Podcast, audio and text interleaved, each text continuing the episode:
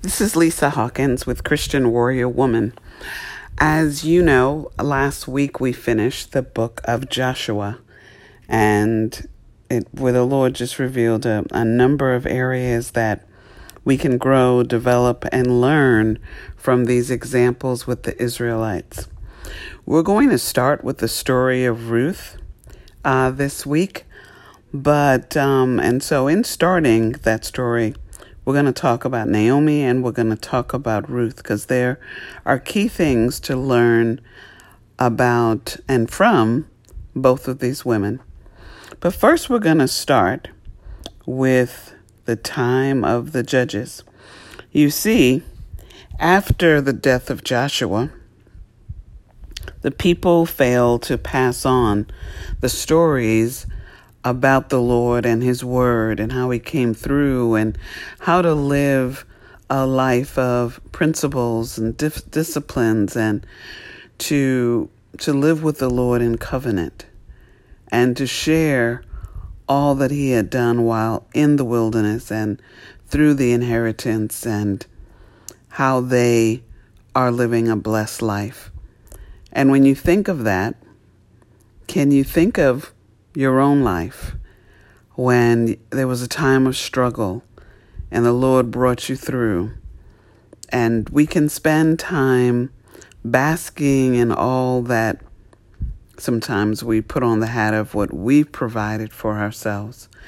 And we give our kids too much. We spend more time indulging them in things that maybe we never experienced or indulging them in what society or the world or social, social media is stating that kids are into today.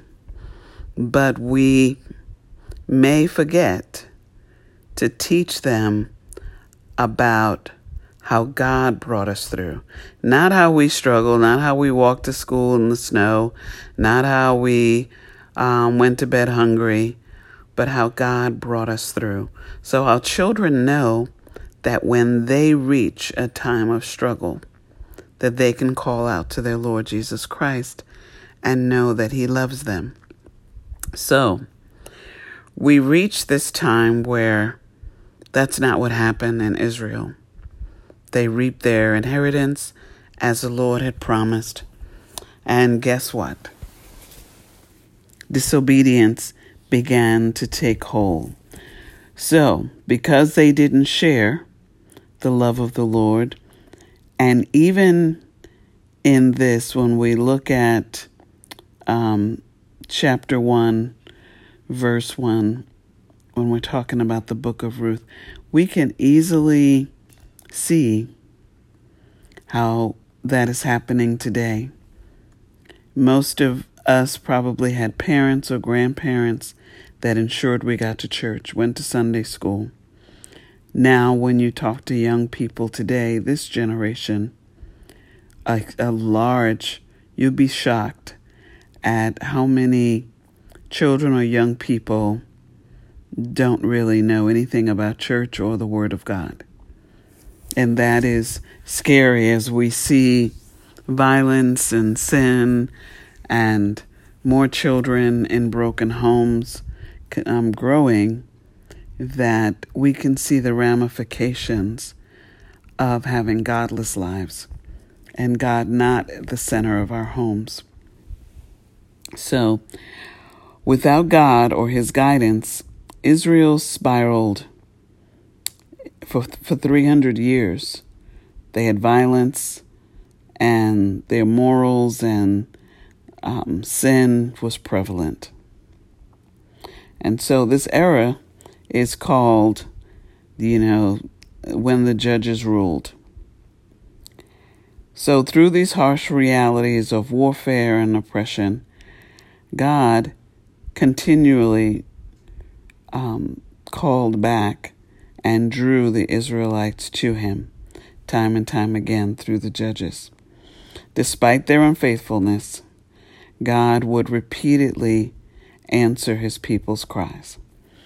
And from a young child, I have always questioned the story of the Israelites and what they saw and how close they were to God and how could they rebel?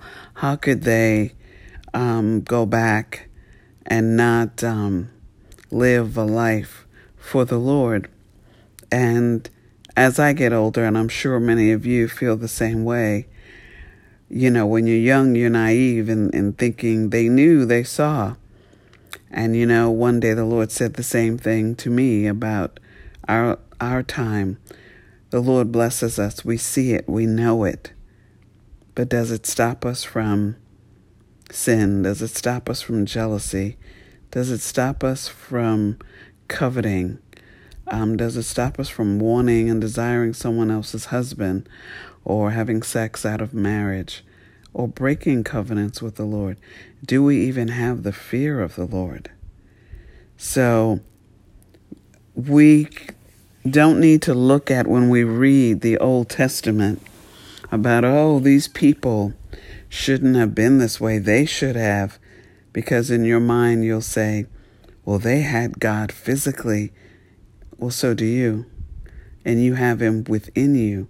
So if they were looking at us today, they would say you have the power and authority of, of the Holy Spirit within you to bring your own manna from heaven, to pray through your own healing, to pray and break the chains off of slavery, oppression, racism, sexism. But do we use it? So as we go through um, the next couple of days, we want to look at, when we look at the book of Judges, it records a, a cycle. And many of us are living in our own cycle. So if you look at the book of Judges, Israel does what? Israel deals in idolatry. Israel deals with marrying and intermarrying with those who are pagan worshippers. So, and then they wind up in a time of great trouble. Then Israel cries out and begs for the Lord's forgiveness and they fast, they tear their garments, they they plead, and what does God do? He rescues them. He rescued them through a judge. And then eventually that judge died and Israel went back to idolatry and the cycle continues. And so before we start in the book of Judges and get to you know, the book of Ruth, want to ask you about your cycle.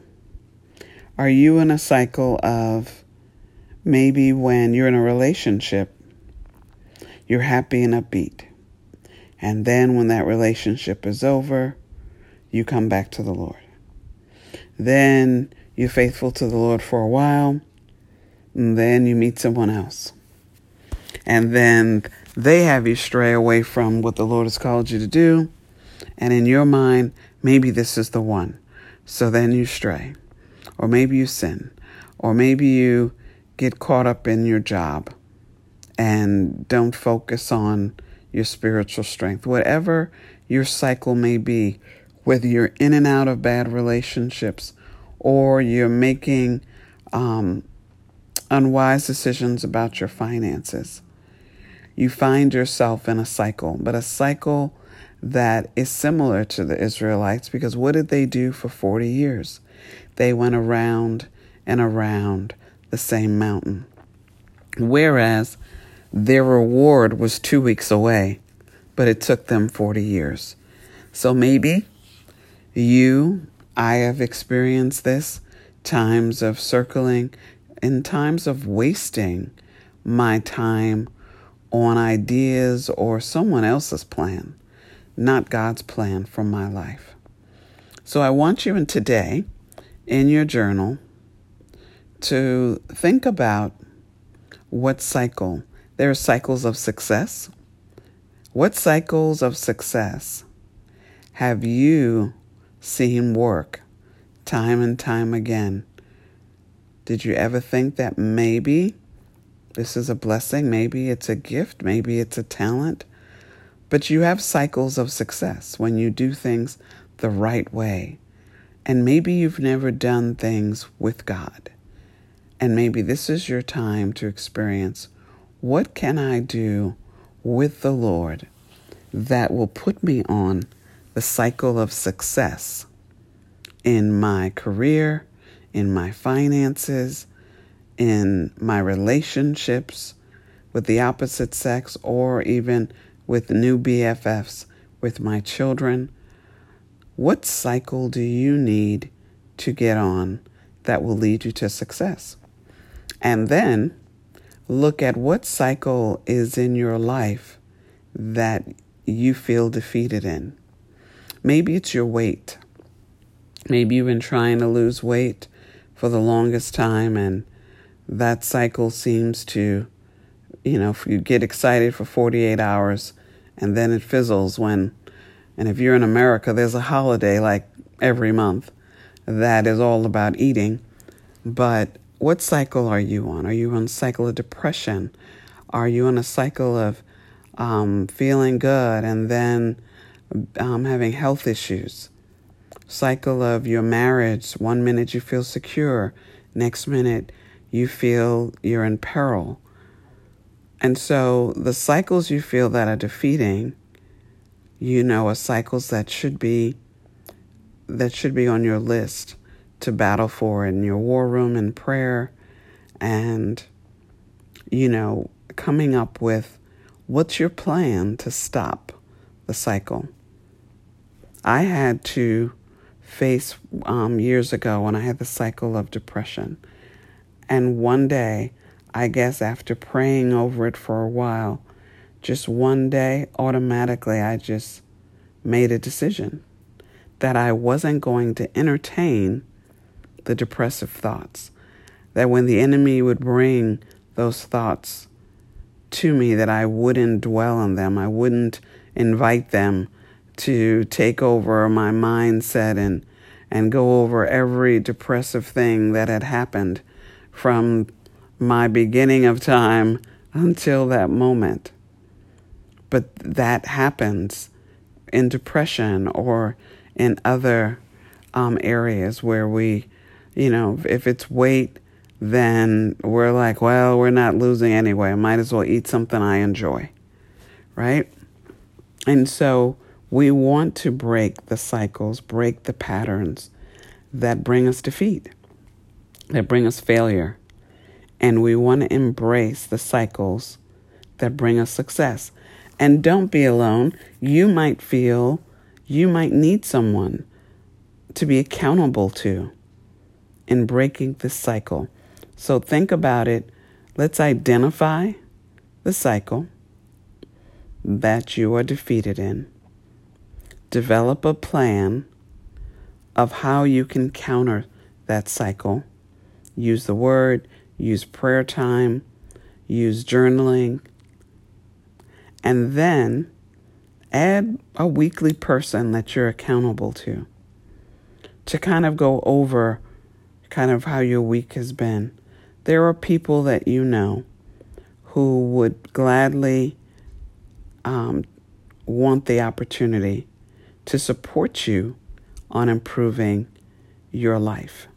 And believe it or not, they may be looking for someone to hold them accountable to an area in their life. And so you can do this together. You don't have to necessarily do it with your best friend. Maybe you could do it with someone who um, that you know, but maybe you're not that close with, but you view them as someone, or in prayer, the Lord might lead you to someone that you deem would be effective because Maybe they'll be direct, they'll be honest, and they won't let you off the hook. So I want you before we start this is to be gain the who, the what, and how you're going to succeed in breaking this cycle. Because the goal is to succeed, not to just do it for a week, but and lay out a plan with this person to do it for 90 days. You might find that your relationship with this person develops that they hold you accountable longer than that.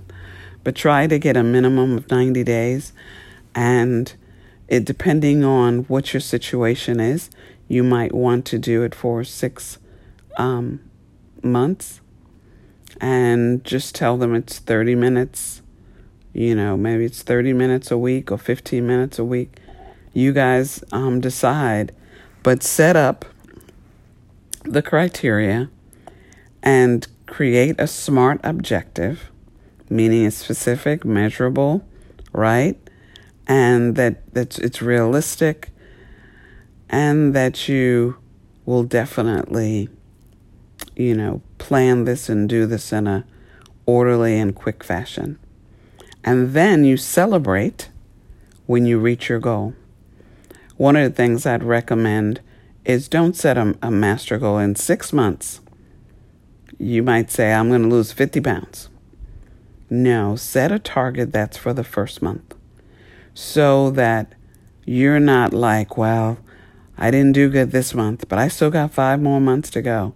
No, you want to set up incremental um, wins so that you know when the month of July comes, huh, I hit my target. August, I hit my target.